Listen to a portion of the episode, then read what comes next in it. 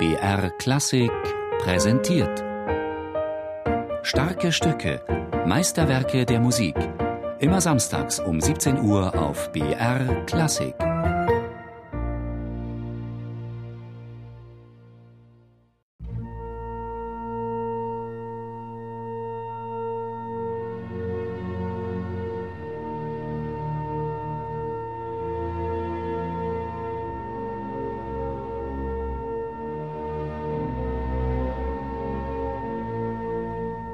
Voll Zufriedenheit über eine vormittags glücklich geendete Sinfonie und ein vortreffliches Mittagsmahl entschlummerte ich sanft und sah mich im Traume plötzlich in den Konzertsaal versetzt, wo alle Instrumente belebt, große Assemblée unter dem Vorsitze der gefühlvollen und mit naiver Nasenweisheit der Oboe hielten.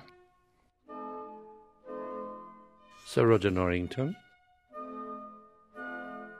auf einmal trat der Kalkant, der Blasebalgtreter an der Orgel in den Saal, und erschrocken fuhren die Instrumente auseinander, denn sie kannten seine gewaltige Hand, die sie zusammenpackte und den Proben entgegentrug.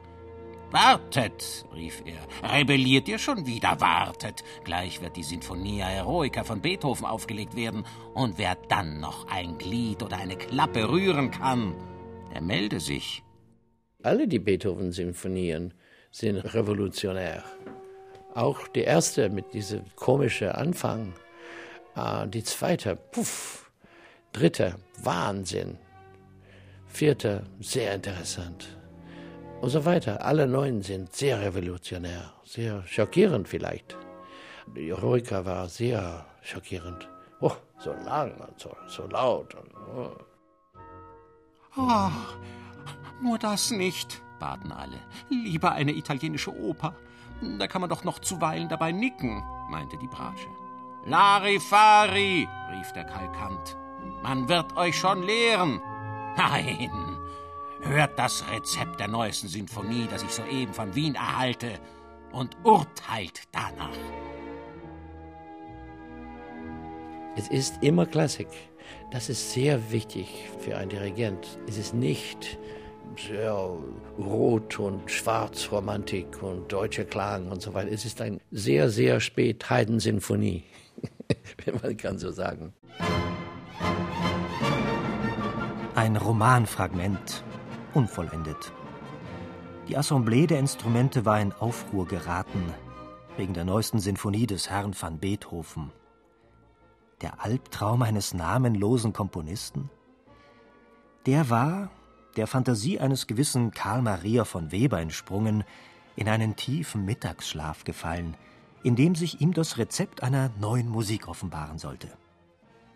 Keine Spur fand sich da von revolutionärem Pathos. Kein vor Wut zerrissenes Titelblatt mit einer Widmung auf einen kleinen Korsen mit Namen Napoleon. Da kündete nicht der Weltgeist, es tobte nicht einmal ein Gewittersturm, sondern es erklang bloß die Sinfonie mit der Nummer vier in freundlichem B-Dur, Opus 60. Die unscheinbare? Heiter, verständlich und sehr einnehmend, schrieb ein Kritiker über die besondere, vermeintlich weniger bedeutende unter den neun Sinfonien. Griechisch schlank nannte Robert Schumann einmal diese Sinfonie, über die kaum mehr bekannt ist, als dass sie 1806 im schaffensreichsten Jahr des Komponisten entstanden ist. Ein klein besetztes Werk, zumeist transparent, fast kammermusikalisch instrumentiert, das fein ausbalancierte Farbenspiel der Holzbläser.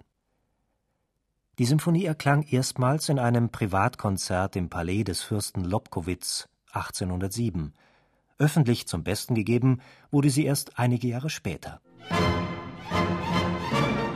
Von dem Wunderlichen und die Wirkung mehr Hindernden als Fördernden in den einzelnen Wendungen, wodurch Beethoven in der letzten Zeit manche Ausführende scheu und manche Zuhörer irre macht, findet sich hier nicht allzu viel.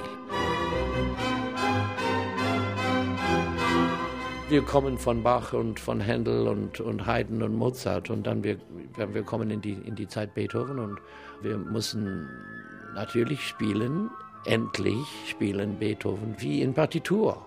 Vorher hatte ich eine Partitur genommen und ich höre nicht von St. Karajan und an andere Götter.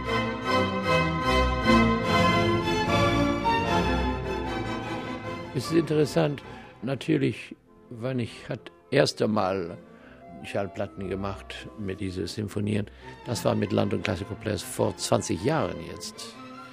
Und es war jetzt fast ganz neu. Auch für uns ein bisschen schockierend. Alles. Tempo, Phrasierung, Klang, alles war interessant. Die unscheinbare?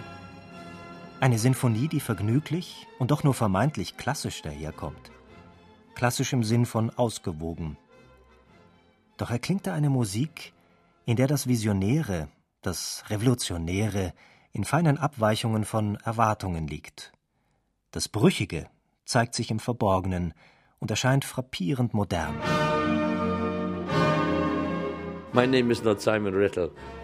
Deutscher Klang, so genannt, ist oft mit äh, Berlin Philharmoniker oder Leipzig oder, oder Dresden gedacht. Wann man spielt laut mit viel Vibrato und langsam, es ist vielleicht ein deutscher Klang. Mache keinen deutschen Klang, ich mache Klang.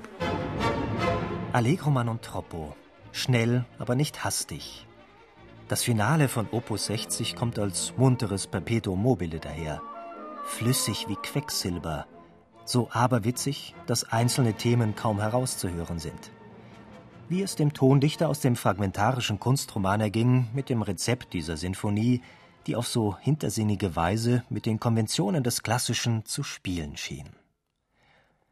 Er lauschte gebannt dem Vortrag des Kalkanten, des besserwisserischen Blasebalgtreters der Orgel und Orchestertyrannen. Gott bewahre!